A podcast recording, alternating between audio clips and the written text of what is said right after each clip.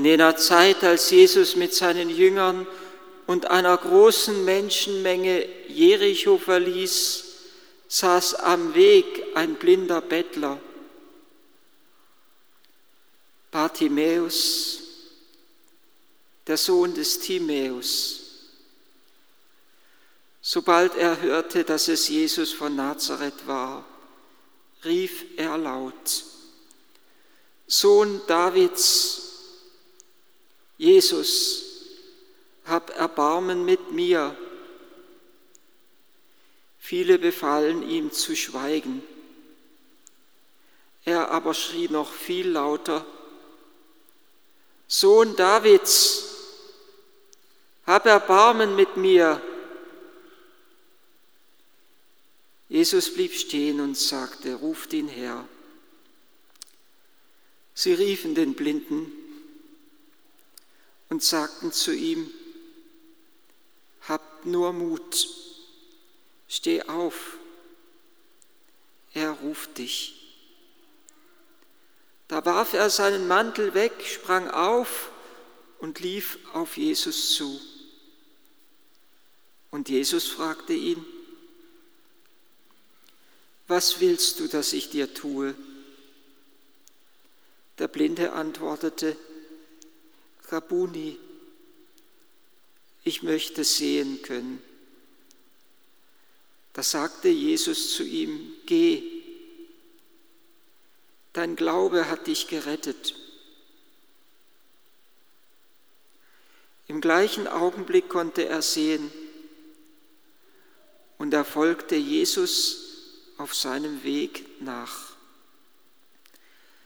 Evangelium unseres Herrn Jesus Christus.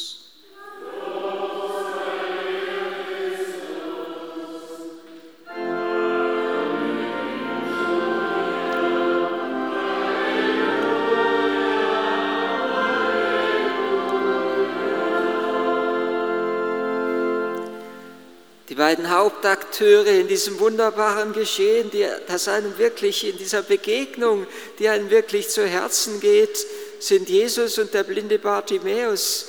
Wir sind so auf diese beiden fokussiert, dass wir fast ein wenig die riesige Menschenmenge, die große Menschenmenge, die im Hintergrund steht, vergessen. Die große Menschenmenge, zu der auch wir zählen.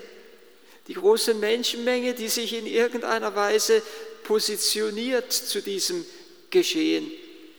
Und es ist im Grunde genommen erschütternd, was die Menge tut. Sie versucht, den blinden Bartimäus zum Schweigen zu bringen. Die Menge versucht, die Stimme, die im Herzen jedes Menschen ist, der Sehnsuchtsschrei des Menschen nach Gott, die Menge versucht, diesen Sehnsuchtsschrei zu ersticken. Es ist das, was wir erleben durch alle Zeiten hindurch, wie die Stimme des Gewissens, die im Herzen des Menschen lebendig ist, zum Schweigen gebracht werden kann oder werden soll, letztendlich nicht zum Schweigen gebracht werden kann. Das ist ja das Tröstliche daran, dass Bartimäus sich nicht beeindrucken lässt sondern noch viel lauter schreit. Es gibt so viele Mechanismen, diese Stimme, die im Herzen des Menschen ist, die nach Gott ruft, dieser Sehnsuchtschrei der menschlichen Seele nach seinem Schöpfer. Es gibt so viele Mechanismen, diese Stimme zu ersticken. Die Meinungsmache, die öffentliche Meinungsmache kann so stark werden, dass wir die öffentliche Meinung für die eigentliche Wahrheit halten, obwohl wir tief in unserem Herzen etwas ganz anderes wissen. Das menschliche Gewissen lässt sich nicht betrügen. Man kann es betäuben, aber der Mensch weiß im Grunde seines Herzens, was recht ist. Die grundlegenden Linien kennt er. Er weiß, dass er sich nicht als Herr über Leben und Tod erheben kann. Er weiß, dass er menschliches Leben im Mutterleib nicht einfach töten kann. Er weiß, dass es ihm nicht zusteht, alte und schwache Menschen, auch wenn sie noch so in einem Sterbeprozess sich befinden, einfach das Leben dieser Menschen auszulöschen. Er weiß es. Die Stimme des Gewissens soll erstickt werden, wenn Unrecht als Recht deklariert wird. Der Mensch weiß, dass seine Geschlechtlichkeit etwas so Kostbares ist und Einmaliges und Einzigartiges ist, dass es nicht recht wäre, außer eheliche geschlechtliche Beziehungen zu unterhalten. Er weiß es, auch wenn die öffentliche Meinung uns etwas anderes suggerieren möchte. Der Mensch weiß, dass er nicht einfach aus Mann Frau und aus Frau Mann machen kann, dass er nicht einfach sein Geschlecht ändern kann. Der Mensch hat eine tiefe Wahrheit in sein Herz ausgegossen und er hat eine tiefe Sehnsucht in seinem Herzen nach Gott. Und ich glaube, dass in unserer Zeit nicht nur die Stimme des Gewissens zum Schweigen gebracht werden soll, sondern dass vielfältig auch die Stimme der Kirche zum Schweigen gebracht werden soll.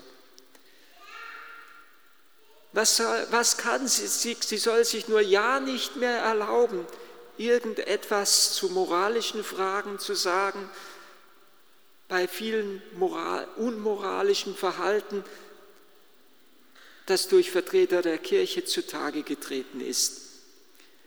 Aber die Kirche darf sich nicht zum Schweigen bringen lassen. Sie muss ihre Stimme erheben. Sie ist Hüterin und Künderin der göttlichen Wahrheit. Und es ist tröstlich, dass Bartimäus sich nicht zum Schweigen bringen lässt. Und es ist fraglich, warum sie ihn überhaupt zum Schweigen bringen wollen. Sie wollen ihn zum Schweigen bringen, weil er letztendlich ihr eigenes Gewissen anklagt, weil er eine Herausforderung ist für sie weil sie wissen, dass er eigentlich nicht als Bettler da sitzen dürfte, weil sie sich um ihn kümmern müssten, weil sie sich um ihn sorgen müssten. Er ist eine öffentliche Anklage an sie. Weil sie sehen, dass er in seiner äußeren Blindheit nur hinweist auf die Blindheit ihres Herzens. Jesus sagt es bei einer anderen Blindenheilung, dazu bin ich gekommen, dass die Blinden sehend und die Sehenden blind werden.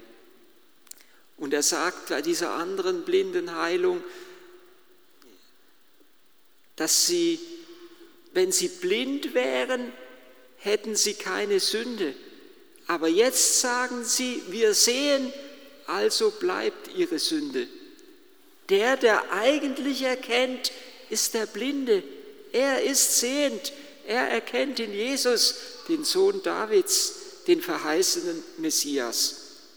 Seine Erkenntnis ist tiefer als ihre Erkenntnis. Seine Erkenntnis ist so tief, dass er mit dieser Erkenntnis das ungeheure Machtgefälle, dem er eigentlich erliegt, überbrückt. Es ist ja ein ungeheures Machtgefälle, das hier sichtbar wird. Er ist allein, Sie sind eine riesige Menge. Er ist blind, Sie sind sehend. Ein Blinder ist immer irgendwie ausgeliefert. Er kann sich nicht wehren, er kann sich nicht schützen, er weiß gar nicht, er sieht ja eigentlich gar nicht, woher die Schläge kommen. Ein ungeheures Machtgefälle. Er ist allein, Sie sind eine Menge, er ist blind, Sie sind sehend, er ist neben dem Weg am Rande. Sie stehen mitten in der Menge drin. Er sucht Jesus zu erreichen mit seiner Stimme. Sie sind mit Jesus zusammen unterwegs. Sie sind mit Jesus zusammen. Er steht am Rand. Ein ungeheures Machtgefälle, das er überbrückt mit seinem Vertrauen. Zwei Dinge hat er, die ihn unangreifbar machen. Es ist zum einen das unerschütterliche Vertrauen, das er auf Jesus hat.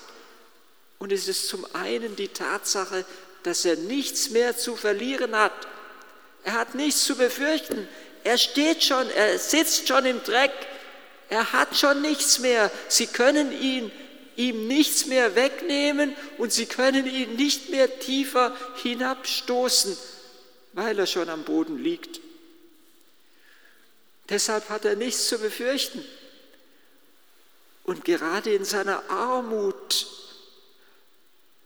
und in seiner Entäußerung ist eine ungeheure Glaubenskraft in ihm gewachsen.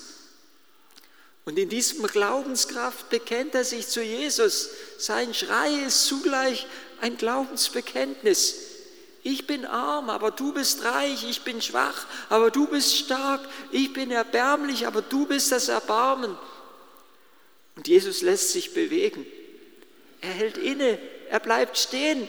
Er geht nicht einfach vorüber oder geht nicht einfach weiter. Er bleibt stehen und er bestärkt das Vertrauen dieses Menschen. Er sagt zu ihm, ruft ihn her. Und jetzt auf einmal ändert sich die Meinung der Menge. Sie sprechen ihm Mut zu. Hab nur Mut. Er ruft dich.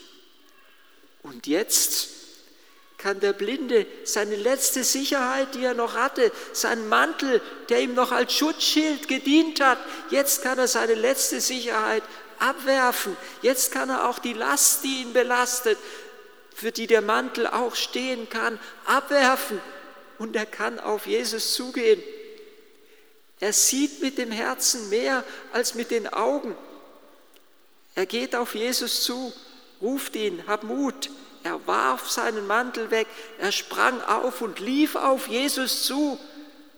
Der Blinde, obwohl er noch nicht sieht, läuft schnurstracks auf Jesus zu. Er sieht mehr mit seinem Herzen als mit seinen Augen.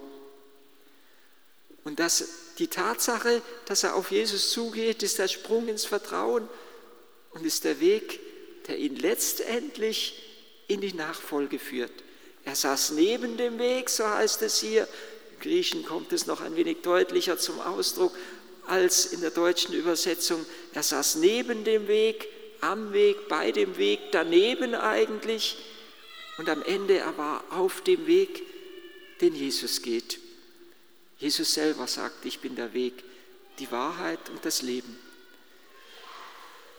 Durch Jesus hat er den Weg gefunden, der ihn letztendlich nicht nur leiblich sehen ließ, sondern geistlich erkennen ließ. Jesus der Einzige, der uns zur Erkenntnis der Wahrheit führen kann und der uns zur Herrlichkeit führen kann. Der blinde Bartimäus möchte uns Mut machen, ein unerschütterliches Vertrauen auf Jesus zu haben und niemals Angst zu haben vor der Meinung der Menge.